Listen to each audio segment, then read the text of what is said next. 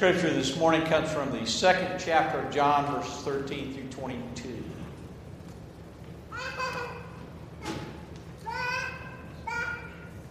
Passover of the Jews was near, and Jesus went up to Jerusalem. In the temple, he found people selling cattle, sheep, and doves, and the money changers seated at their tables. Making a whip of cords, he drove them all out of the temple, both the sheep and the cattle. He also poured out the coins of the money changers and overturned their tables. He told those who were selling the doves, Take these things out of here. Stop making my father's house a marketplace. His disciples remembered that it was written, Zeal for your house will consume me. The Jews then said to him, What sign can you show for us doing this? Jesus answered them, Destroy this temple, and in three days I will raise it up. Then the Jews said, This temple has been under construction for 46 years, and will you raise it up in three days? But he was speaking of the temple of his body. After he was raised from the dead, his disciples remembered that he had said this, and they believed the scripture and the word that Jesus had spoken. It's God's word for us this morning. This, uh, I think, is one of the, the more challenging scriptures, uh, sections of scripture to, to preach a sermon on. Because the context, in many ways, is so far removed from, the, from what we experience today. Uh, we obviously don't go to the temple, we come to the sanctuary, we come to First Christian Church to worship, just as people uh, all over the country and all over the world have gone to their places of worship this morning. But we don't really understand temple worship uh, in the way that Jews uh, celebrate that and the way that Jews worship even today. So we're uh, removed from that context. We don't really understand uh, why there were people there selling animals in front of the temple in Jesus' time. Uh, that seems strange to us. We don't really understand what the money changers were doing there. That, that seems totally foreign to us. What would people be doing? Essentially, operating a currency exchange in front of the temple. Those things are, are alien to us when we read this story. And because they're alien, uh, it may be a good question on our minds and, and uh, on our lips what was Jesus so upset about? Why was he angry? And most of the sermons that I've heard preached on these scriptures, and I've probably done it a time, at least a time or two myself over the years, although I'll be honest with you, I've tried to avoid these particular scriptures because of the difficulty in preaching. But most of the time, it's easy just to boil it down to uh, Jesus got angry, and Jesus was mad, and we caricature the uh, reason that he was mad because of these uh, people that were making the temple a marketplace. And the other thing that we do is we use that, Jesus' anger, to justify the fact that we get mad. And so when we get angry, and of course our, our, our anger is always righteous. You know, we, we only get mad because we're right and somebody else is obviously wrong. So it's okay for us to get angry because Jesus got angry. And we justify our own anger in that way. But there's some, some things here about the, the story that uh, perhaps add a little context to it.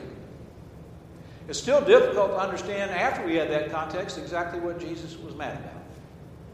Because it's Passover in these verses that we just read. And during Passover, Jewish folk from, from all over the uh, known world or the area that uh, you know was uh, uh far enough away uh, that it was uh, quite a distance for some Jewish folk to travel to Jerusalem for the pilgrimage that they were asked to make during Passover go to the temple, go to the holy city.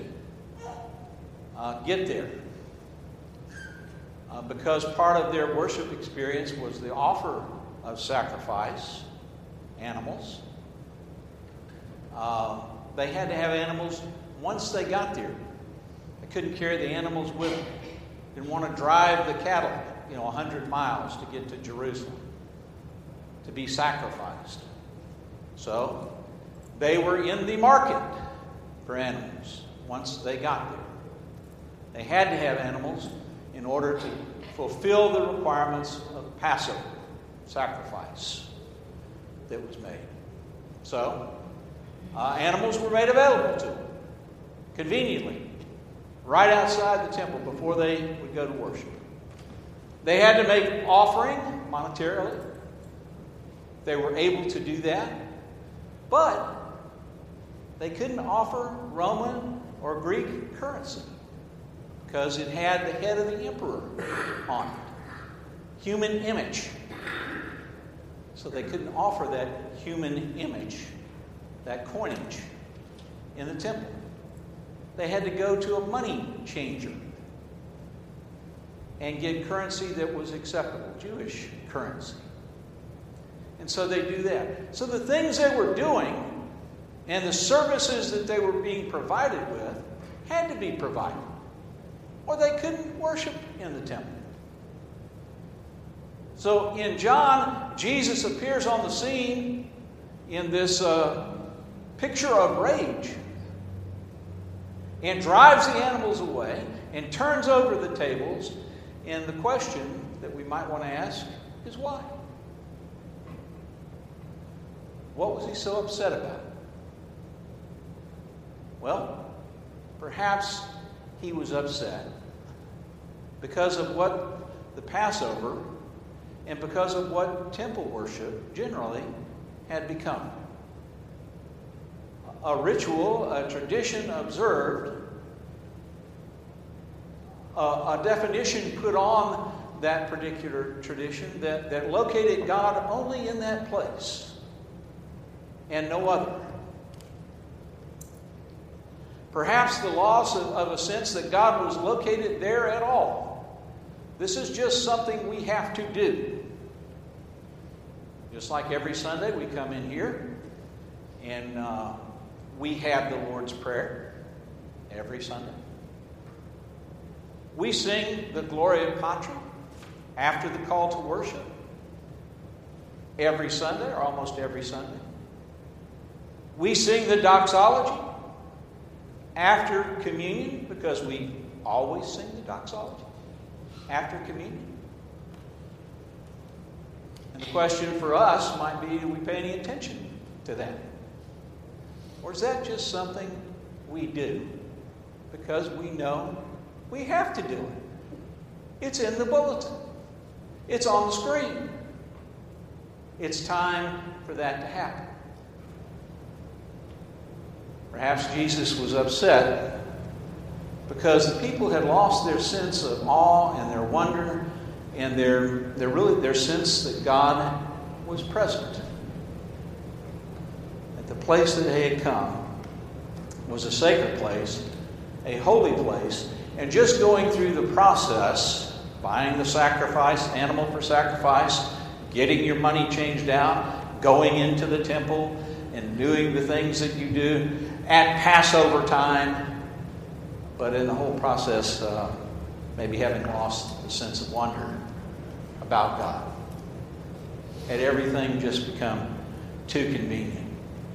Uh, paraphrasing Winston Churchill, Winston Churchill said, We shape our spaces, and then our spaces shape us. We can become devoted to, to our spaces. We can associate so strongly with the places that we worship, the spaces that we worship in, that perhaps the, the place, the temple, becomes more important to us than the fact that God is present with us.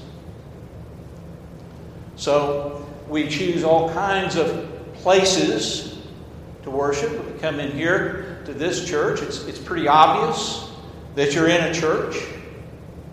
There are things that indicate that quite readily. The windows that have religious symbols on them, the communion table, the cross. All those things indicate you're in church. There are other places you can go and you can walk in and, and feel like you're in any auditorium anywhere in the in the country that you might might happen to walk into. There might be very little there, other than what happens when worship starts, that would indicate you're in a church, that you're in a sacred place. We have battles over worship styles.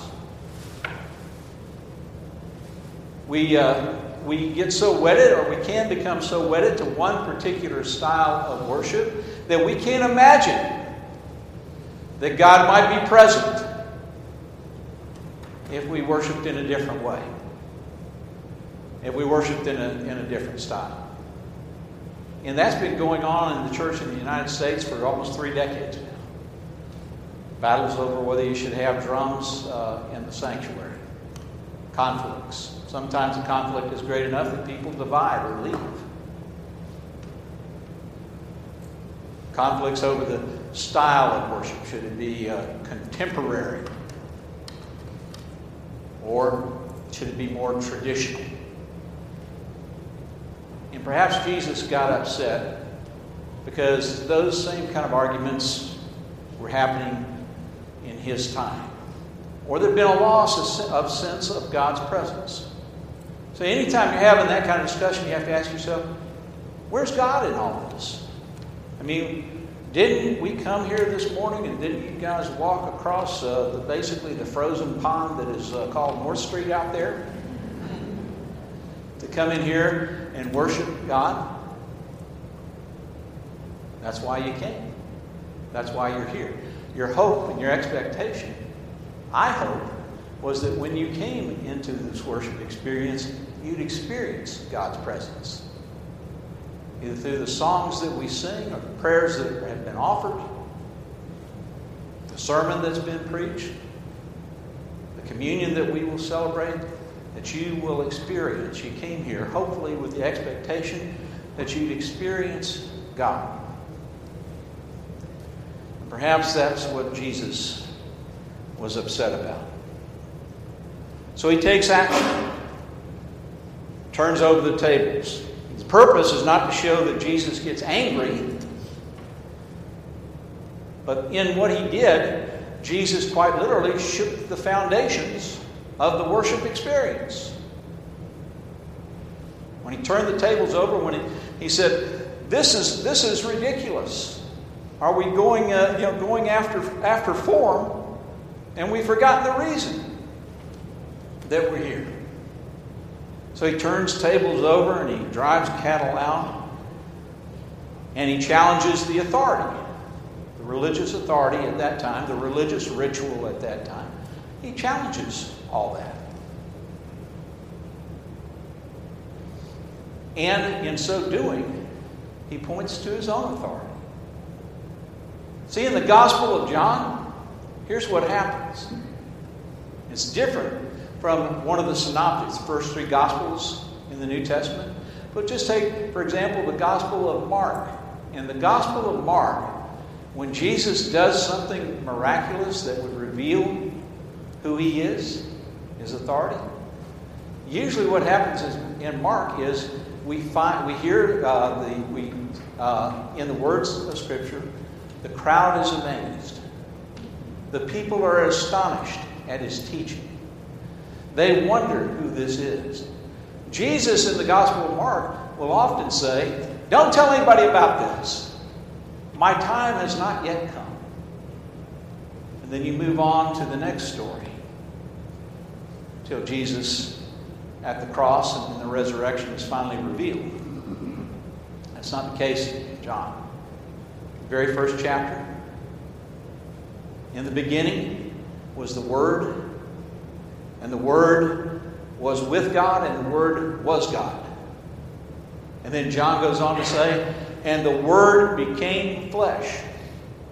There is no doubt who you are reading about when you pick up the Gospel of John. John tells you in the very first chapter There's nothing hidden about Jesus and who Jesus is.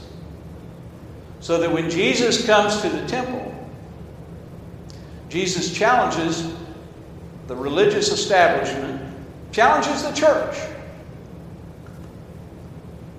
in this way. The location is not the building, the location is not in the ritual, the location is not in the tradition, whatever the tradition may be, or in the music. We hope that God is present in all of that, but the location, what, what gives spirit to all that, is the authority, the person of Christ. So Jesus points toward himself when he comes to the temple. All that which you are trying to seek and all that which you are trying to find and trying to know about God, first look to me. First look to the temple, the temple that is my body. So Jesus goes on to say, uh, confusing us even further, and particularly the people in his time. Uh, he makes that statement about the temple. You're going to tear the temple down. This tent, the temple is going to be torn down in three days. and uh, in three days, it will, ri- it will rise. It will be rebuilt. And people hearing this, who had any sense of history, or they could just look at the building say, look, uh, they laid the cornerstone to this church in 1954 to this temple. It took us about two, three years to build it. And uh, that doesn't even count the amount of money we had to raise, start raising to do that. And, you know, and the amount of time it took after we already built it to pay it off. So you're not going to, uh, what do you mean this thing's going to be torn down? And then three days later it will be rebuilt. For the folks contemporary to Jesus' time, 46 years, what it says in the gospel. It took them 46 years to get to the point that they, where they were to build it. Um, what are you talking about? What do you mean you're going to tear this down in three days? And then somehow you're going to rebuild this uh, the fourth day, third day? Jesus then points to the uh, resurrection, or is pointing to the resurrection. In verse 22, and this word that he gives about the uh, location of the temple the temple is my body. That is uh, the revelation of God. But look at, at verse 22, because the disciples are watching all this, they're hearing all this. And they're just as confused as anybody, anybody else that's there or that we may be this morning. Here's what they say. Or here's what John says. After he was raised from the dead, his disciples remembered that he had said this about the temple three days and then being restored. And they believed the scripture and the word that Jesus had spoken. Memory is a good thing. Uh, doing the same thing, being repetitive, is not a bad thing. If we know why we're doing it, we focus on that. We, some point in, in our time in our life, uh, we may need those words. We may, we may need to remember. A few years ago, I read some stories about POWs, Vietnam era POWs. And one of the consistent themes in those stories was, was what got them through. Because that was the question. How, how did you endure that? How did you get through that? How were you able to survive? And more often than not, in recounting those stories, here's what those prisoners of war would say. Well, I, as I was sitting in my cell in isolation, after uh, perhaps being beaten, as I was sitting in, in that cell alone, uh, I remember the Lord's Prayer. I remember uh, songs that we used to sing in church when I was a kid uh, doxology, or the Gloria, or some favorite hymn. and I'd start singing that. Or I'd start praying the Lord's Prayer. And in, in those moments, oftentimes, I experience God's presence in that cell uh, in a more uh, profound way, in a deeper way, in a more blessed way than, than perhaps I ever experienced in church. But one of those fellows said, if I hadn't been in church, hadn't devoted myself to seeking God, I would have never had the opportunity to form that memory. The memory that I needed exactly at that time in my life in order to get through. So, if for no other reason, if you're here this morning, to hear again that which you've heard many times, know that at some point in your life, and maybe those points in life have ever ha- already happened to you, that just at that moment that you need words the most, God, through the power of His Holy Spirit, through the presence of Jesus Christ, will bring those words to you, will bring that presence to you. In the power of the resurrection, you'll remember. God will bless you. And for you, that will become a sacred place. Let us pray. Dear God, we thank you for all that uh, Christ is and all that Christ does in our life. Lord, we thank you for the way that you bless us through Christ's presence. God, we pray that we might be open to the movement of that Spirit this morning, this day, and this week. In Christ's name, amen.